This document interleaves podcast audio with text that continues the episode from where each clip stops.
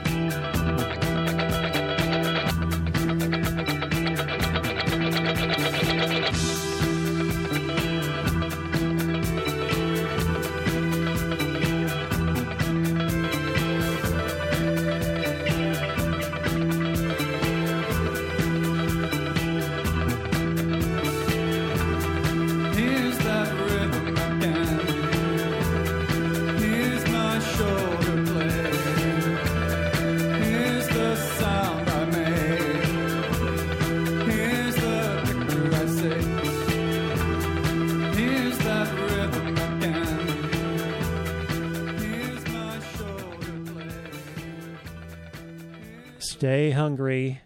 Good idea, good advice. That is Talking Heads with Stay Hungry from their album More Songs About Buildings and Food. That album is 40 years old this year. Wow. This is Pandora's Lunchbox, and I have some food-related news and things. This is from the Associated Press in London, even though it's an item from Scotland. It says here, bargain booze has become a little more expensive in Scotland. Scotland says it's the first country in the world to introduce minimum unit pricing for alcohol. The idea is that public health advocates have called this a watershed moment because Scottish lawmakers have been talking about minimum pricing since 2012. Scottish authorities say alcohol misuse causes about 697 hospital admissions and 22 deaths per week. So From Tuesday today, retailers must charge at least 50 pence or 68 cents per unit, amounting to about 70 pence for a bottle of beer or £5 for a bottle of wine. First Minister Nicola Sturgeon praised Scotland for being bold enough and brave enough to take the step. The idea of minimum pricing was delayed for 6 years by legal challenges from the Scottish Whisky Association, but now it's in effect. Bargain booze has become a little more expensive in Scotland as a public health effort. Meanwhile, in Michigan, there's a bill that has been introduced by State Senator Rick Jones that would prohibit marijuana-infused beer in Michigan. I mean, that's really something I need with any meal, isn't you know? The products are already available in Colorado.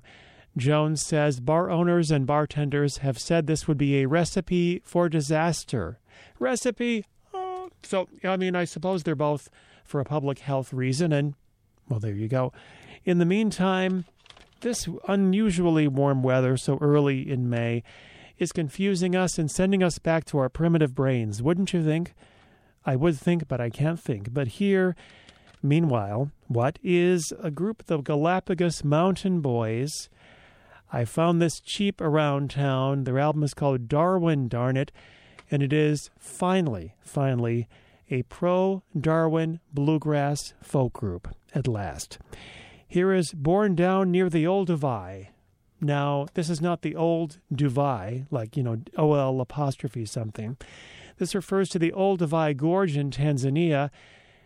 Homo habilis, probably the first early human species, occupied Olduvai Gorge about 1.9 million years ago. Then came another iteration, and then Homo erectus 1.2 million years ago.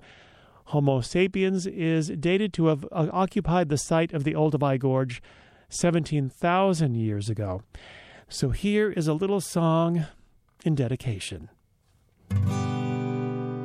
Long time ago, neath the bright blue sky, I was born down near the Olduvai. Grew up to be about 3 feet high, living down there near the Olduvai. Gathered up food so we could eat. Didn't flake flint, didn't grow wheat. Mama found berries, what a treat. Daddy never caught much meat. We didn't talk much and can't say why. Maybe too dumb to syllabify. Pint-sized brain, but we still got by. Hear us howl near the old divide.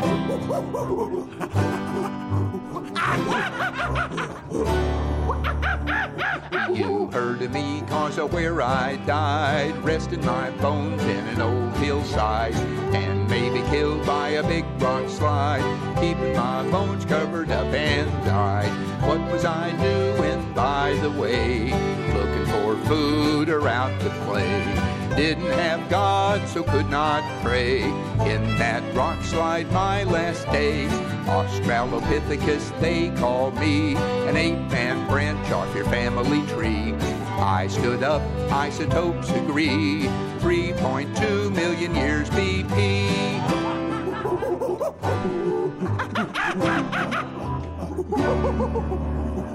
I'm missing parts like my whole right thigh. Life could be tough near the Olduvai. Then Don Johansson came passing by, digging up bones to identify. Later they played a Beatles song, Lucy and Diamonds all night long. Could have been passing round the bong. Name me Lucy for that song. Now I'm a star in the firmament.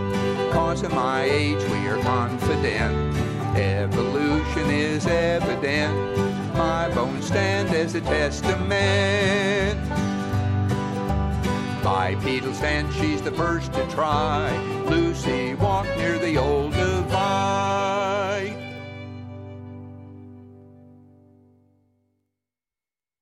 And that is some beautiful music indeed. That is the group the Galapagos Mountain Boys from their album Darwin, Darn It!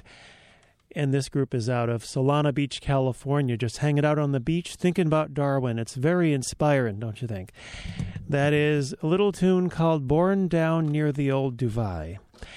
It's about 20 minutes before 7 on WCBN-FM Ann Arbor, which coincidentally is also at WCBN.org. And I've heard tell that at 7 o'clock on Face the Music, Arwolf's show, there's going to be a whole lot of piano roll music. Piano roll music. That doesn't date back 1.9 million years, but it is lovely vintage stuff indeed. 7 o'clock, Face the Music with Arwolf coming up this evening.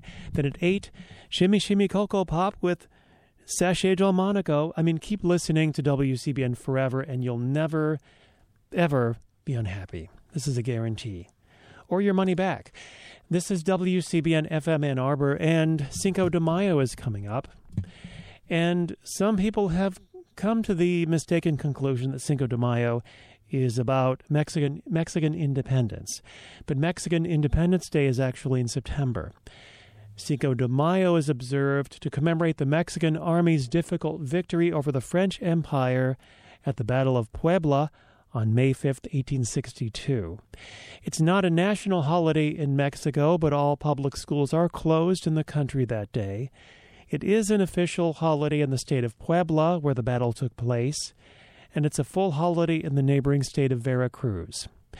There was a paper published in 2009 by the UCLA Center for the Study of Latino Health and Culture, which talked about the observance of Cinco de Mayo in the U.S.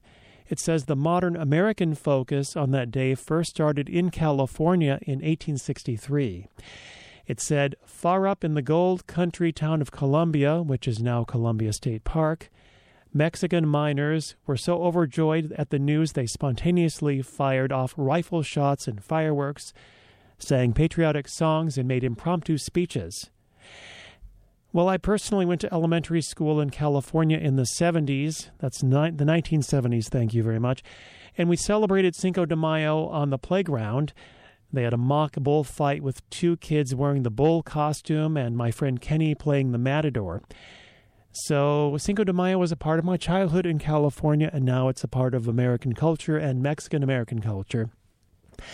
A side note, though, in the Cayman Islands and the Caribbean, there is an annual Cinco de Mayo air guitar competition. Of course there is. Here now is a little bit of air guitar for you. Good, huh? So about that city of Pueblo, where we were talking about the Battle of Pueblo. The Battle of Pueblo in the city is commemorated with historical reenactments, parades, and food. There's also been an international mole festival in past years around this time to celebrate mole poblano, which is a big, big dish of mole, a delicious dish. Pardon the expression, not NPR-wise. And the city's influence on Mexican food and gastronomy worldwide is celebrated at the International Mole Festival. I was trying to pin down a 2018 date, but I couldn't actually find one, so I don't know if it's happening this year. If you're going there, take a look out for it, would you, just in case.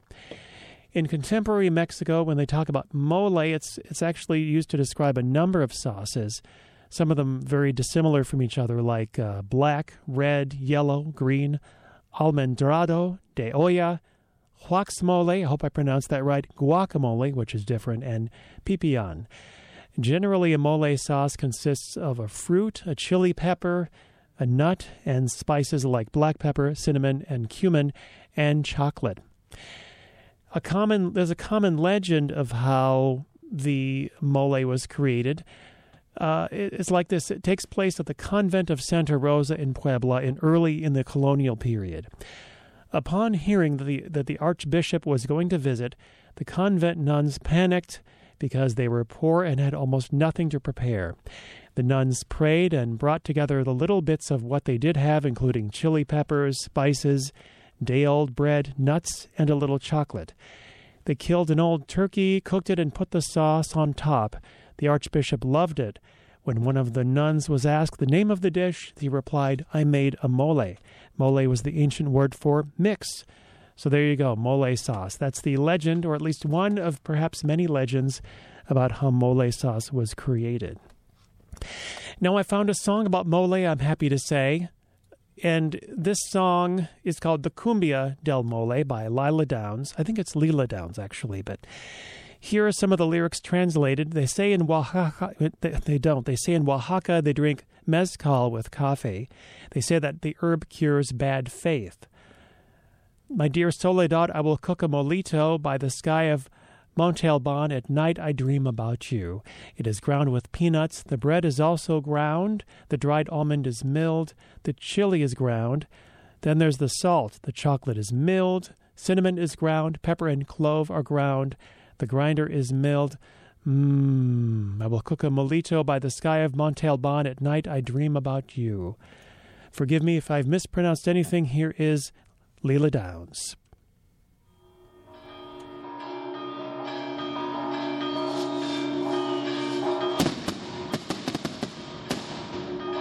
que en Oaxaca se toma el mezcal con café.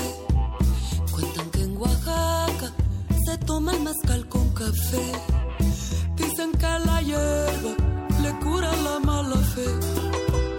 Dicen que la hierba le cura la mala fe. A mí me gusta el mole, que soledad me va a moler. A mí me gusta el mole, que soledad me va a moler.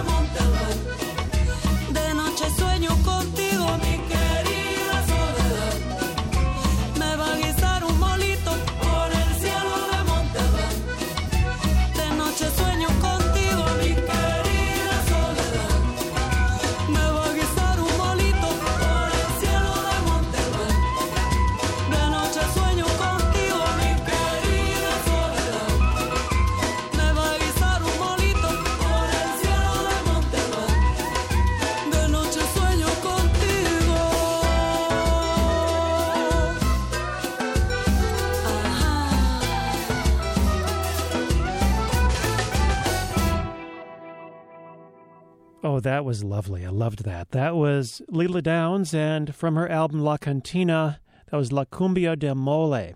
I need mole sauce right now. And I've just run across this great piece of information that there will be a Cinco de Mayo street festival, and that will be on the corner of Liberty and Thompson.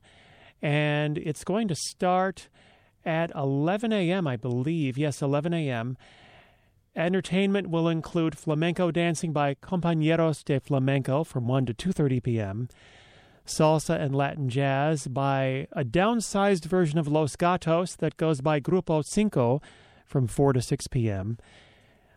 The Afro-Cuban jazz band Tumbao Bravo will play from 7 to 9 p.m.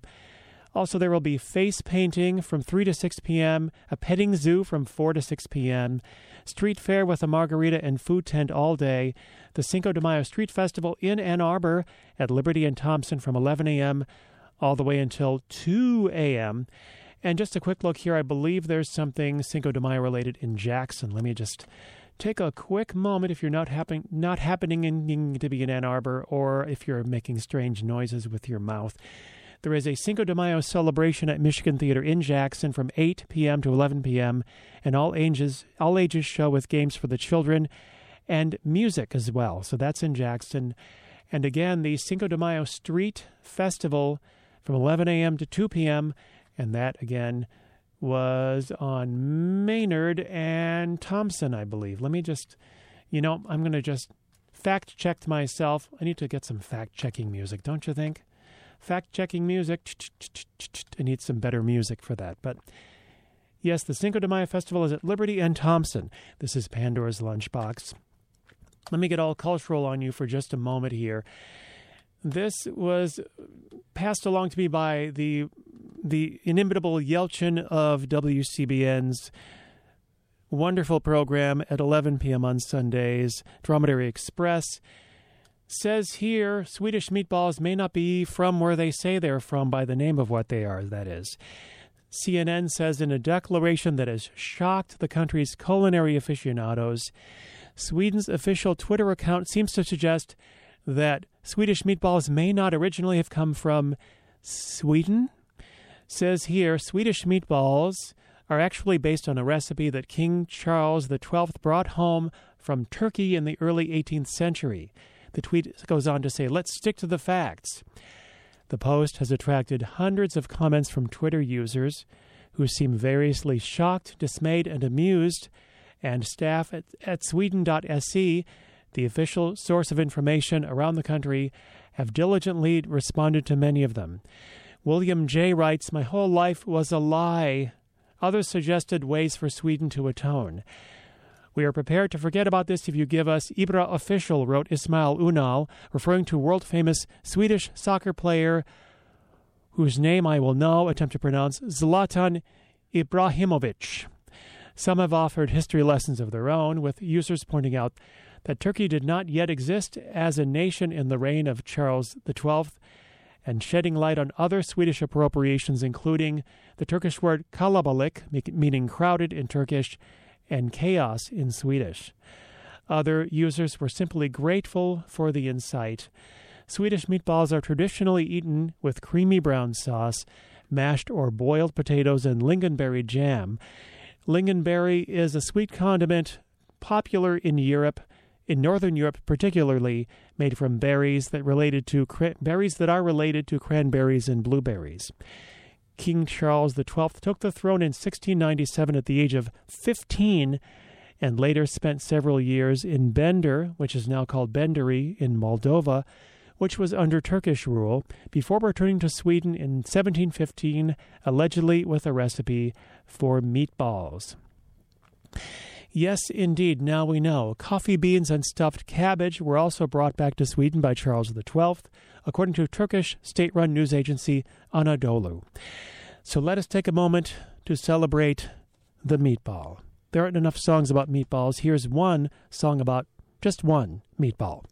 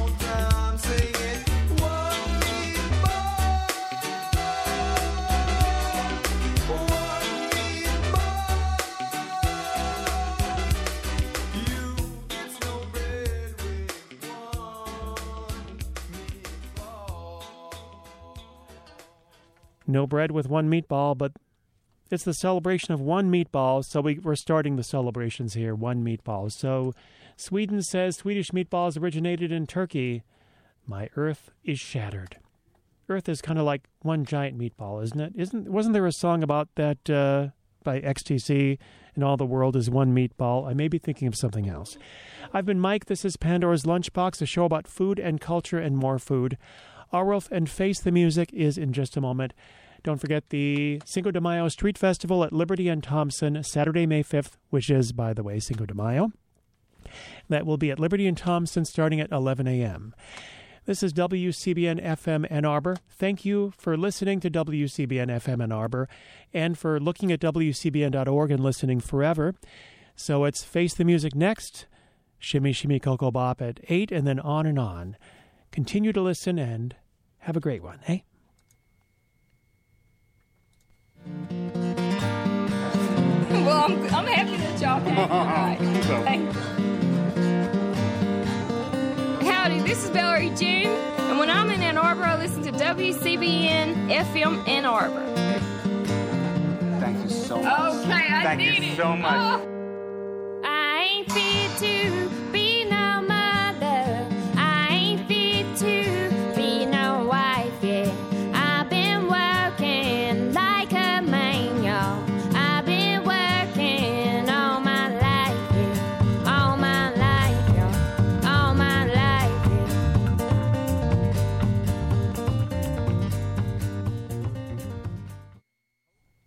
yeah. Oh, thanks, Mike. It's nice to hear Valerie June. Always makes me feel a little better. It's 7 o'clock. This is WCBN-FM Ann Arbor, like we keep saying over and over again. My name's Arwolf, and I want to welcome you to Face the Music. You know, I saw some communications saying that it was really, really, really hot in the studio. So I was all ready to announce that the sub-name for this show tonight would be Shake and Bake, but I don't know. Maybe it's always called Shake and Bake. But it's really called Face the Music, and tonight I'm starting what's in at least a 5-part series of programs under the heading of Fats Waller in Context. Now, Fats Waller was born May 21st, 1904, and he passed away at the age of 39 on December 15th, 1943, rather.